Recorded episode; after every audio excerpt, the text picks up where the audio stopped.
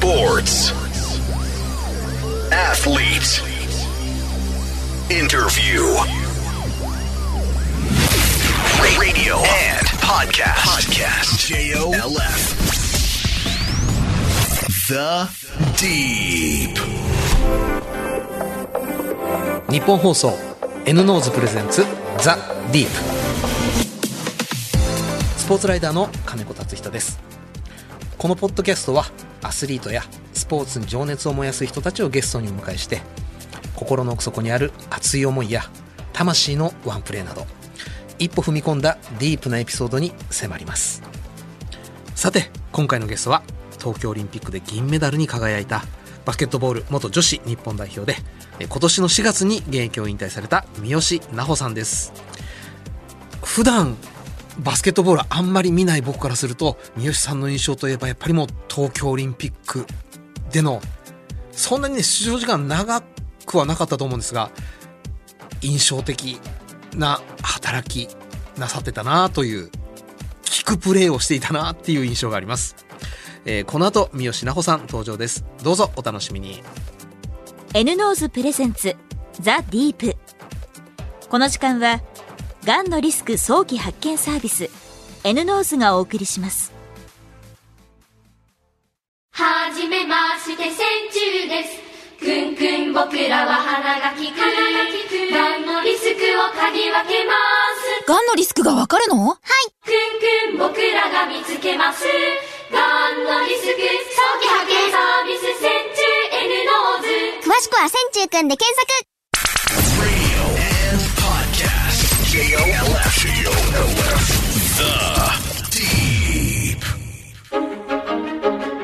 三好南穂さんは1993年千葉県生まれ。愛知県の桜花学園高校を卒業後シャンソン化粧品を経てトヨタ自動車へ。確率の高いスリーポイントシュートを武器に W リーグで活躍。また日本代表としては2016年のリオオリンピック。2021年の東京オリンピックと2大会連続出場。東京オリンピックの銀メダル獲得に貢献されました。2022年4月に現役を引退。現在はトヨタ自動車のサポートコーチとしてチームに尽力されています。The Deep. 改めましてスポーツライターの金子達人です。それではゲストをご紹介しましょう。東京オリンピックで銀メダルに輝かれたバスケットボール元日本女子代表三好奈穂さんです。よろしくお願いします。よろしくお願いします。あのオンエア前にいろいろあの 下調べというか下準備というかお話を伺わせていただいてたんですが、だいぶスーパーウーマンですよね。いいいやそんなことないですけど。いやいやいやいやいや千葉ご出身の三好さん高校桜花学園愛知県の学校に住まれた、日本一の学校に住まれた。はい。関東の学校行かなかったんですか？というお話を伺ったらいわゆる超スーパー難関校も視野に入ってましたと。そんな成績良かったんですか、えっと、一応まあオール5でしたみたいな。それでいながら日本一の学校にバスケットで行っちゃう。いやいやいやいや。どんな人生を思い描し描いてました？中学校3年生の段階で。中学校の時は、まあいい、うんまあ進学校高校に行って、うん。大学もいい進 進学校に行って、うん。まあいい会社に就職して、うん。まあお金持ちの旦那さんと出会えたらななんては思ってました。それが それがすごい私の思い描いてた未来でした。ちっちゃいというか、老成してるというか、その人生設計はどのくらいの段階から変わり始めたんですか？変わったのは中3の本当夏の、うんもう最後進路をこうしっかり視野に入れて決めていくっていう時期で変わりましたね。東京の超進学校に行くか、愛知のバスケット日本一行くか、はい。もともとは全然愛知のバスケの方に行くつもりはなかったんですけど、そうお話をいただいて、でちょっと揺らぎ始めましたね夏に。それは私のバスケットの才能をそこまで評価してくれるんだっていう喜びと驚き？あ、そうです、そうです。まさかその私がそんなバスケの進学校に行けるなんて思ってるのもなかったので。ちなみに中学校の時のバスケットボールの実績っていうのはどんな感じだったんですか？えーっと、中学校3年生の夏の最後の総体、うん。で、全国ベスト16かな。微妙中途半端です。すいません。いやいやいやいやあのそこでもう日本一取ってぜひって言われとはちょっと違う感じですよねそうですね。なんか、よくある、県代表、うん千葉県代表みたいな、んその全国の大会、県代表同士で戦う全国の大会では優勝しました。中学校2年生の3月とかの大もうそ会で。の時大黒柱？大そうだよね。大黒そうだよね。柱かわかんないですけど、まあ試合には多く出させてもらってて、うん。で、そこの大会で優勝して、その後の夏の全国大会でベスト16でした。うん。うん。でその段階では東京の超進学校へ行こうと。と迷ってたんですけど、まあそこでの結果を見てくださって、で、はなお話いただいて、愛知に行こうってなりました。まだ中3ですよ よく親元離れる決意をしたしご両親も許しましたよねそうですね。でも私はそこまで何も、こう不安もなく、愛知に向かってったんですけど。怖いもの知らずや、はい。でまあもしかしたら親は、まあ少し、まあ寂しいっていう思いもあったのかもしれないですけど、まあでも基本的にいつも、その、まあ本人の意思で決めなさいっていうところは言っていたので、親も。なので私が決めたことに特に何も言わずっていう感じでした。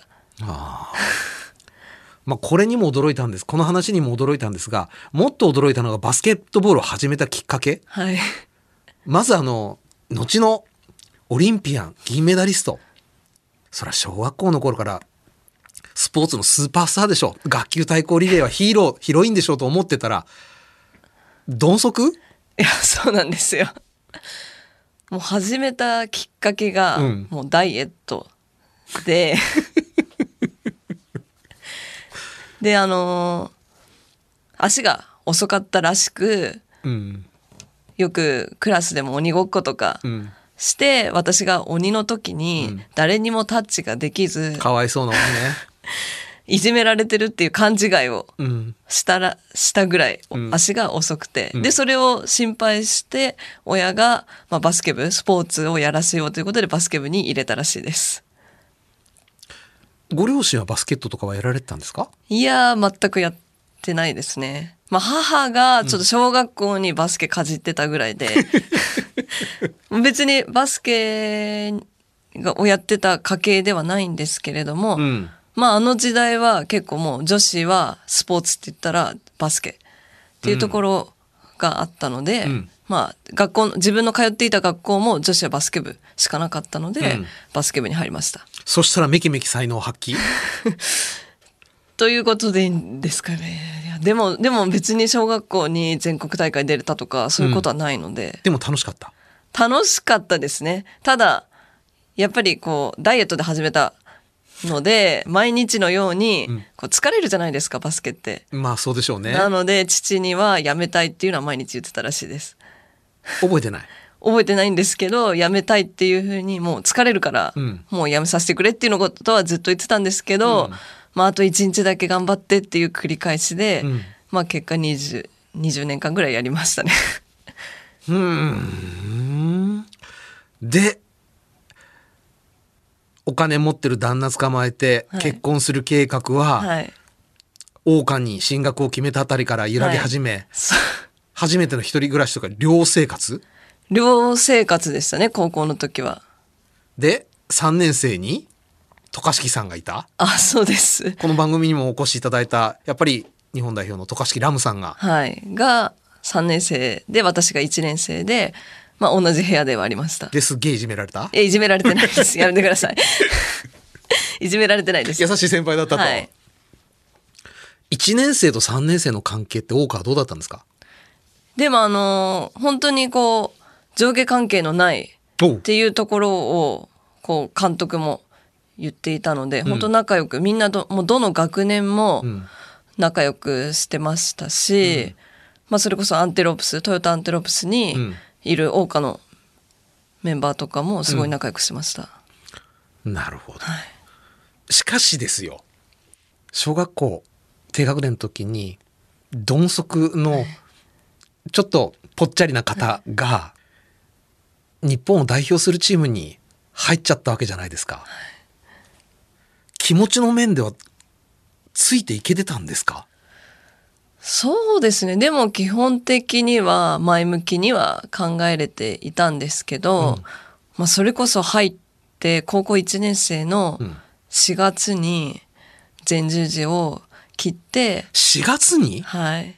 で1年間バスケができないっていう状態だったので、腐らなかった？いやーくす。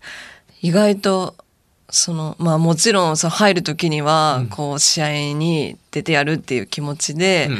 行っていた矢先にもう本当最初ですよね。最初に前十字を切って、うん。もう大丈夫かな、まあ、お先真っ暗の状態で。仲間はどんどん上手くなっていく。あそうですプラス、背が伸びていく選手もいますよね。はい。ただ私は、まあ、中学校で今の167センチぐらいの身長あったのでほぼほぼ伸び,、伸びずに 公式は168センチでしたっけ、今？いや、7じゃないですか。7一応7、一応7にはしてます。はい。ただ本当は66.7ぐらい。けどまあ四捨五入したら7なんでいいかなっていう。焦りは？ありましたよ。本当に。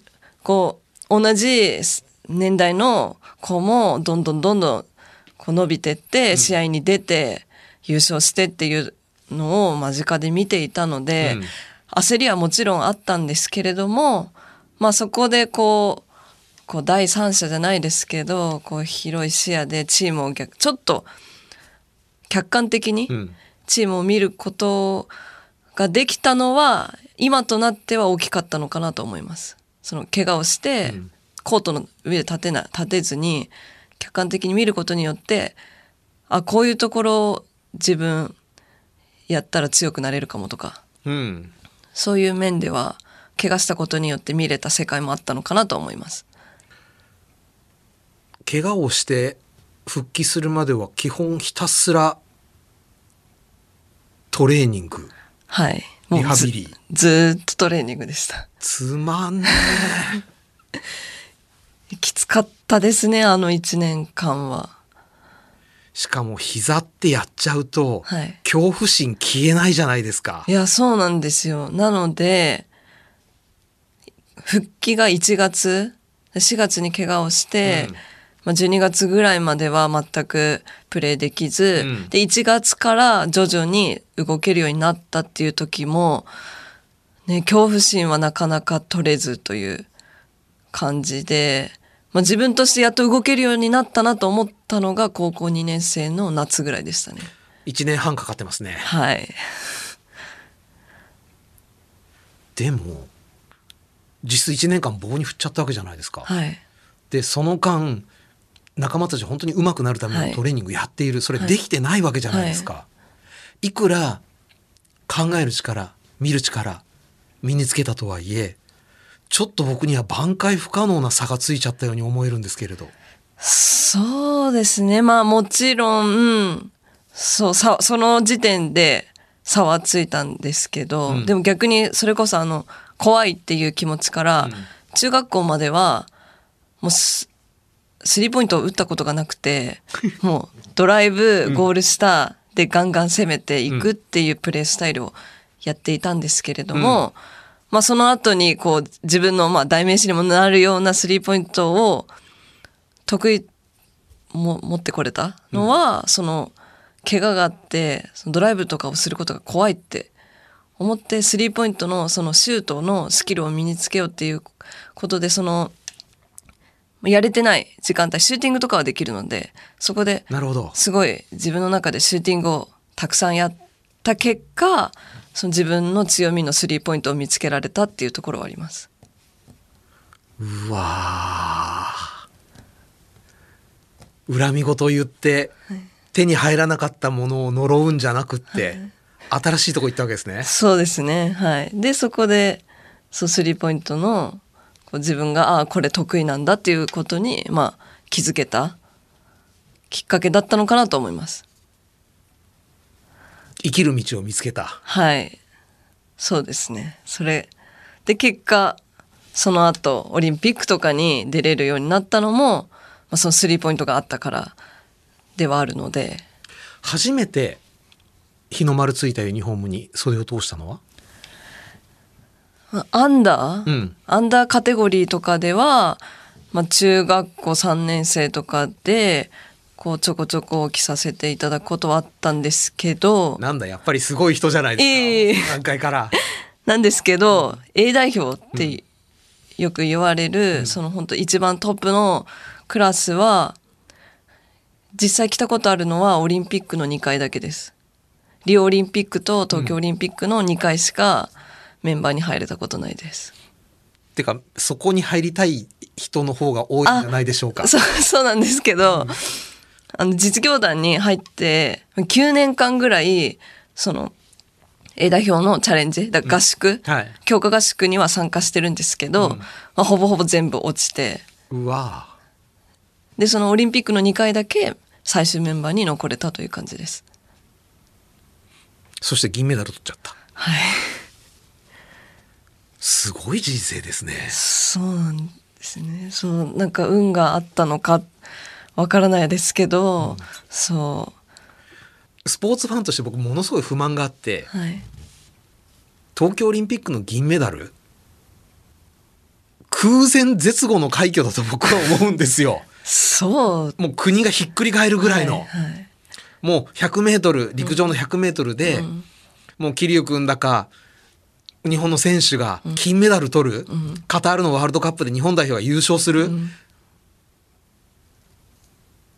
を超える偉いこっちゃと僕は思うんですよ。そうですね。なんか結構バスケットってなかなかこう日本は勝てないってうん。言われていたので、うん。多分うんあの時には誰も多分やっていた自分たちしか信じれてなかったぐらい。ちょっと待って。三好さんを信じてた？いや最初それこそあの、トムさん。はい。ヘッドコーチのうん。トムさんが4年前に、うん。東京オリンピックの4年前にまあ金メダルを取ると。うん。テレビとかでもよく言っていて、うん。もう正直そこではいや無理だろうとは思ってました失笑ですよねはっきり言うと。そうですね。やってるこっち側もいや何を金メダルみたいな感じのところは正直はありました。だってサッカーってはい。なんで日本代表勝てないと思ってるか、要は下手だからしか理由ないわけですよ。でもバスケットボールの場合サイズっていう厳然たる数字があるわけじゃないですか、はい。で絶対に同じアジリティ持ってるんだったら大きい方がお得ですよね。はい。で結構そういう高さだったり、うん。ジャンプ力その身体能力系でも、ね、なかなかこうアメリカだったりとかにうん。勝てない部分っていうのは、まあ現実問題あったりはしたので、そこで金メダルを取るっていうふうに言ってることに関しては、うん。最初はもう疑問でしではありましたね。まあ、もっとか性格の悪い子だったら引きますよね。行くまで行くかわかんないですけど。いや絶対に「いや何言ってんのこのおっさん。アホちゃう?」って思ってた子はいたと思う。ただそのトムさんのバスケットの年数を重ねてて、うん。実際こう海外とやって勝てるっていう自信もついてきましたし、うん。まあ、このあの東京オリンピックの期間だけでも、うん。本当に手応えで一試合一試合重ねていくごとに自分たちが強くなっていくっていうことを実感できたのでもうあの東京オリンピックの期間はもうあのメンバー12人もう金メダル取れるって思って全員がややってました。本当なんだはい。いや本当か勝てる気がしたんですよね。なんどこから出てくる自信か分かんなかったんですけどなんか勝てる気がしながらやってました。勝てると思わないと勝てないのがやっぱりスポーツじゃないですかそうですね。特に苦しくなった時に、はい。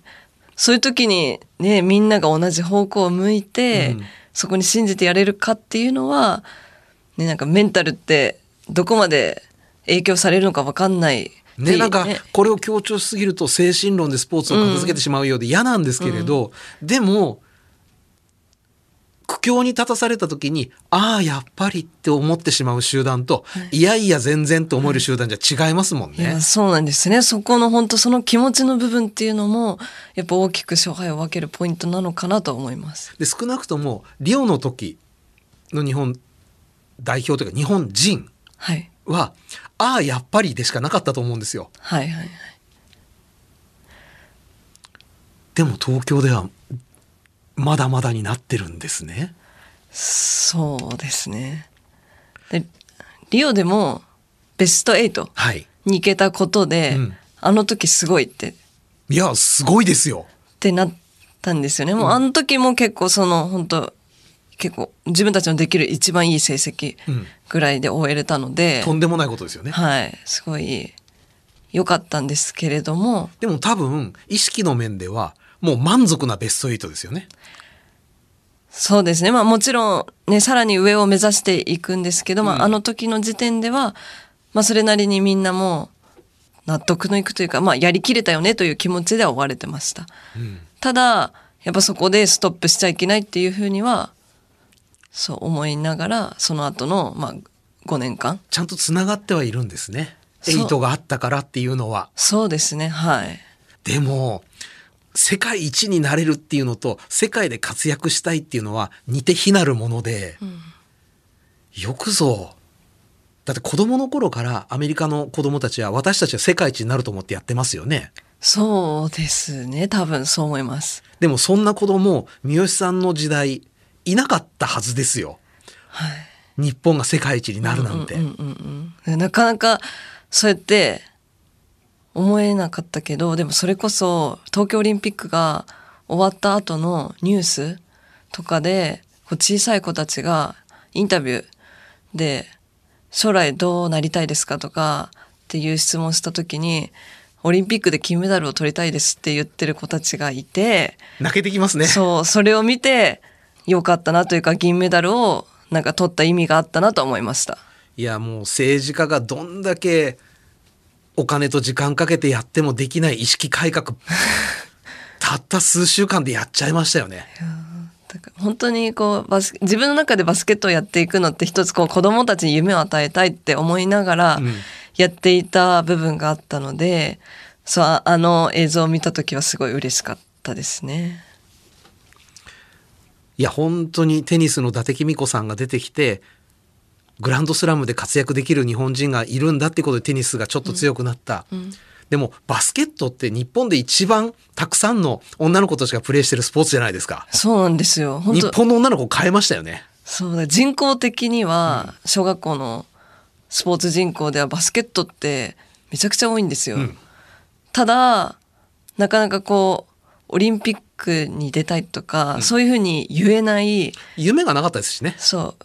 そういう、まあ、雰囲気というかところもあったんですけどで東京オリンピックを見てくれてそこからこう自分たちもって思ってくれた子が多くなったのかなと思います。いや本当にサッカーのなでしこのワールドカップ優勝と、東京オリンピックの銀メダル、この2つで日本の女子スポーツの未来って多分劇的に変わると思うんですよ。黄金時代が、僕たちがおじいちゃんおばあちゃんになった時にまた絶対に来る、うんうんうん。と思っているんですが、はい。東京オリンピック一番苦しかったのは、一番苦しかったの。うん。自信はある、はい。勝つつもりでいる、はい。それが一番揺らいだのは？三好さんの中で。もうその勝つで勝てるだろうっていうところは揺らがなかったんですけど、うん。まあ私の中で一番苦しかったのは、まあ、もちろんこの12人というメンバーの中でうん。試合に多く出れるメンバー、出れないメンバーっていうところはあって私はこうなかなか出れない方のうんメンバーではあったのでこうややっぱり自分も試合に出て活躍したいっていううん。気持ちもあったのでそこのこう葛藤はありましたね。途中。自分も試合に出て活躍したい。でもチームも勝たなきゃいけないっていうところでなんかベンチにいる時もあこれで今出れるかなとかずっとそうそわそわして見ながら、見たりっていうところはすごい苦しかったところではあります。国によってはチームによってはそこでメンバーからメンバーというか試合に出場機会が少ないことで毒になっちゃう選手もいますもんね。そうですね。ただ、そこの、ね、最初はやっぱそういう気持ちもあったんですけど、本当一試合一試合重ねていくうちに、それこそあの、劇的なスリーポイントで逆転をしたベルギー戦うん。とかでは、本気でベンチで喜んでる自分がいて、みんなが活躍するところを、ね、そのちょっと前までは、がはあるわけですよね。私が出たい。。自分も出れ、出れ、出れるかなとか、そういうふうに思、思いながら応援してるところもあったんですけど、もう本当試合を重ねていくうちに、まあ、本当心一つにじゃないですけど、あの、みんなのいいプレーに、ぜ 全力で吠えてじゃないですけど、ベンチで大声を出して、応援して、喜んでっていう自分がいましたね。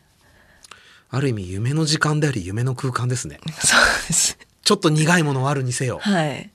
でも本当はそこで、もう他にもね、出れなかったメンバーもいるんですけども、多分全員があそこで気持ち一つに喜んでこう戦えてた結果が、まあ、あの銀メダルにつながったのかなとも思います。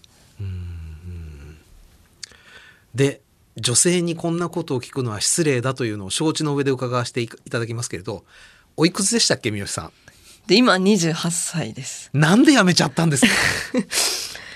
そうですね。まあ、私の中で、現役選手で、もういろんな引き際うん。ってあると思うんですけど、自分の中でこう選手である以上トップ、トップというかトップのレベルうん。で保ち続けたいっていうところはあったので、そこのまあ気持ちの面でも、うん。まあ、体力とかの面でも、うん。あトップで入れるれるのは、まあ、この1年が最後かなと思って、まあ、最後1年って決めてプレーしてました。2歳上の大岡の先輩はパリ出る気満々ですよ。あすいやすいやす素晴らしいです。けどただわ私自身は、まあ、ここの年がこうギリギリ最後なのかなっていうふうに感じたので、結構ボロボロ？体。まあ、もちろん調整しながらとかはやれたとは思います。膝は？膝は、まあ、痛痛みはありました正直、うん。痛みはありましたけど、まあ、全くできないかって言われたら、まあ、そういうこともないのはあったんですけど、まあ、その本当トップのレベルは維持できないかなっていう状況でしたね。一度消した火がまた燃え上がる可能性は？今のところはまそこまで今こう引退して少し時間経ちましたけど、まあ、そのプレイヤーとしてやりたいなというのは今のところはないですね。リスナーの方からはい。ご質問いただいてるんで紹介させていただきますね千葉県のラジオネームなあちゃんから女子選手は両手投げツーハンドシュートをする人が多いですよね三好さんはワンハンドシュートにチャレンジしたことはありますか？えーっと、あります。一回、一回というか、なん、なんとなくですよ、ん。ワンハンドに憧れがあったんですよ。なんかかっこいいじゃないですか。NBA 選手とかもワンハンドで打打ってるので、そう、ちょこちょこ、ワンハンドで打ってみたりっていうのはしたことはあります。うん。ただ、まあ、ずっと長くツーハンドでシュートを打っていたので、ま、っすぐ飛ばないですし、距離も届かないっていうことで、まあ、一日ぐらいで諦めました。初歩的な質問をさせていただくと筋力の問題なんですか？女性にう両手打ちが多いのは。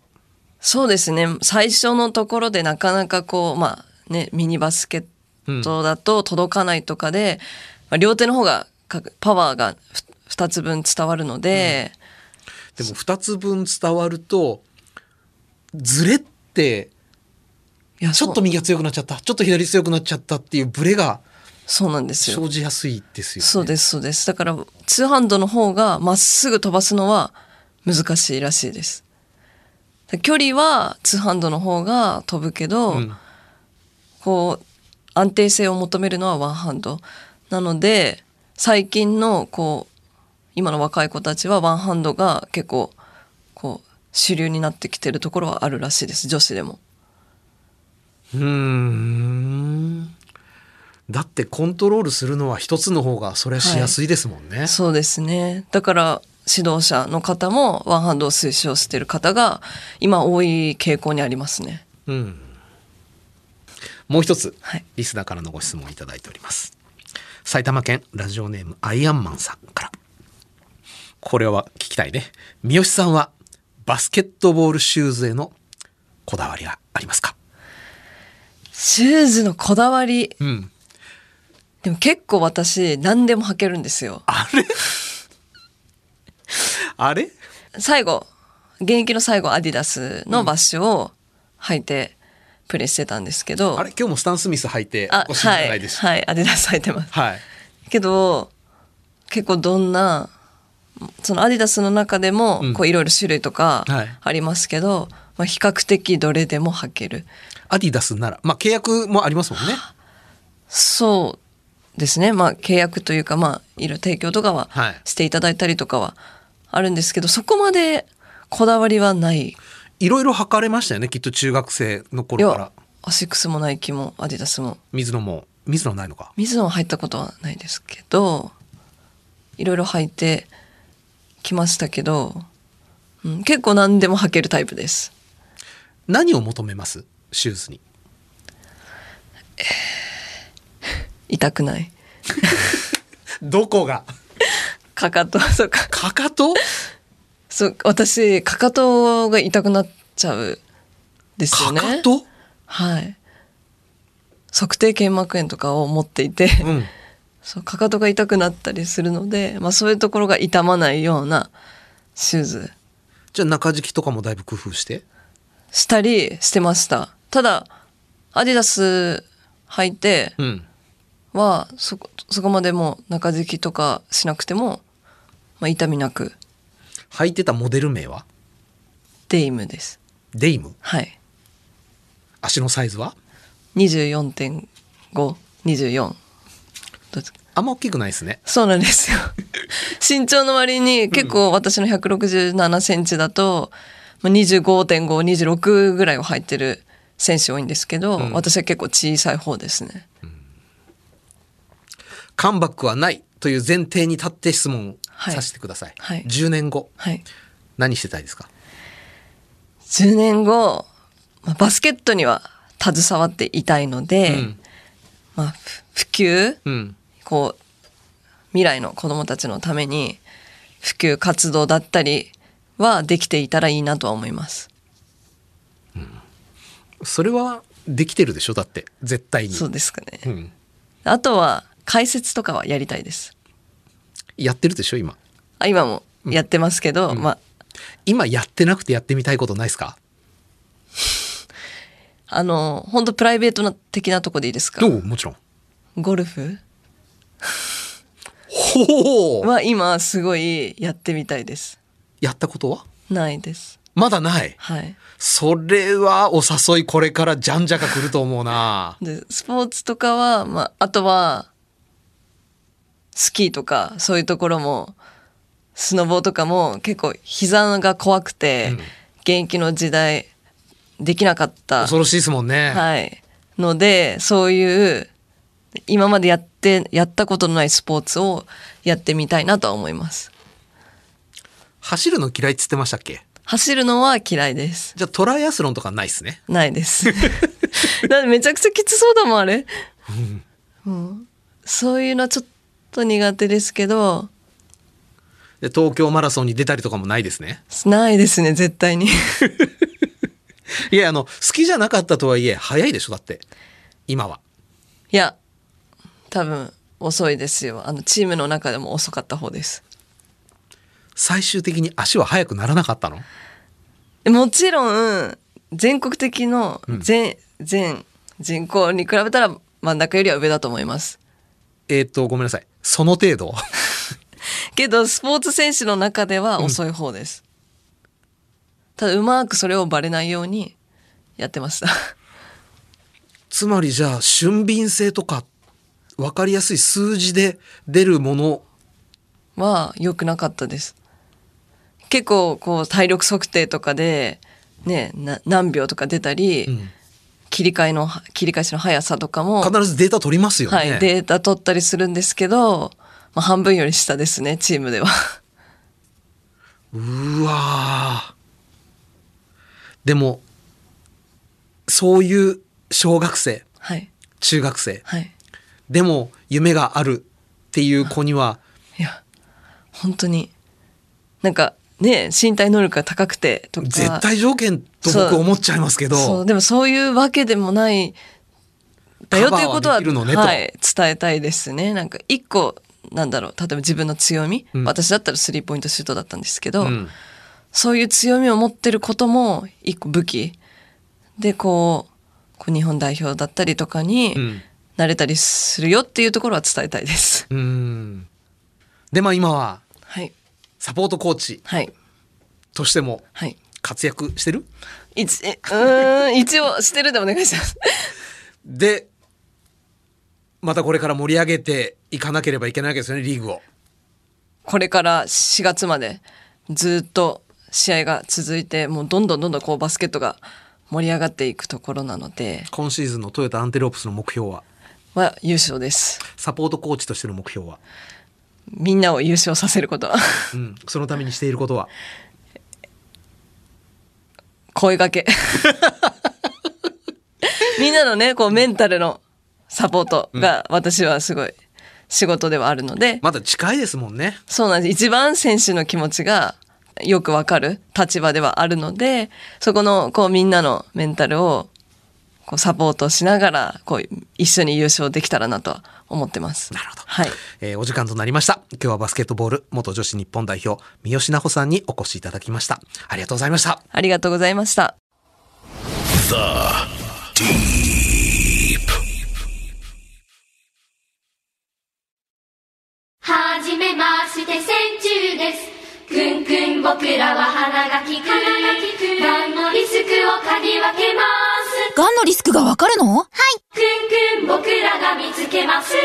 がんのリスク？早期発見サービス千中 N ノーズ詳しくは線虫くんで検索。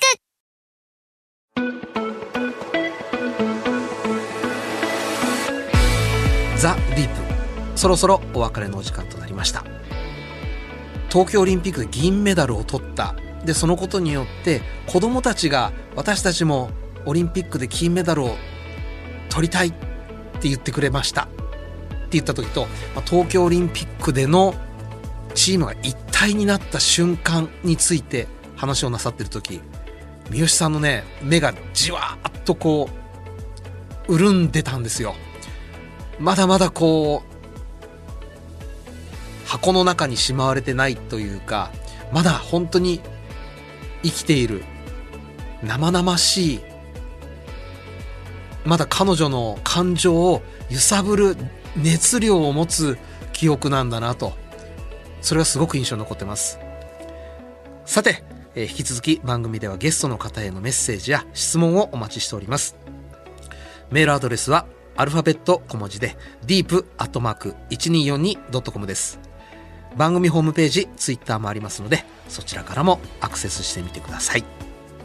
ここで広津バイオサイエンスからのお知らせです。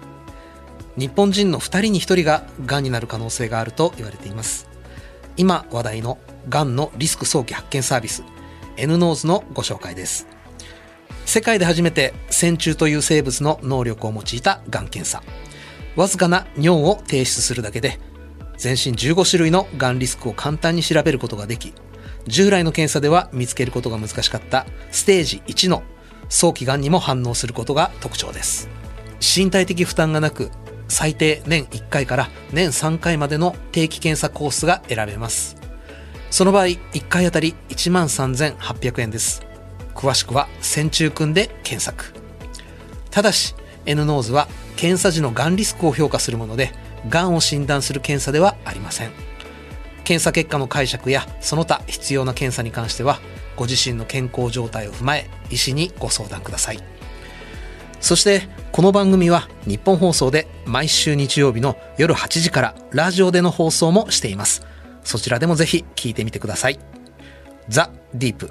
それではまたお会いしましょう。お相手は金子達仁でした。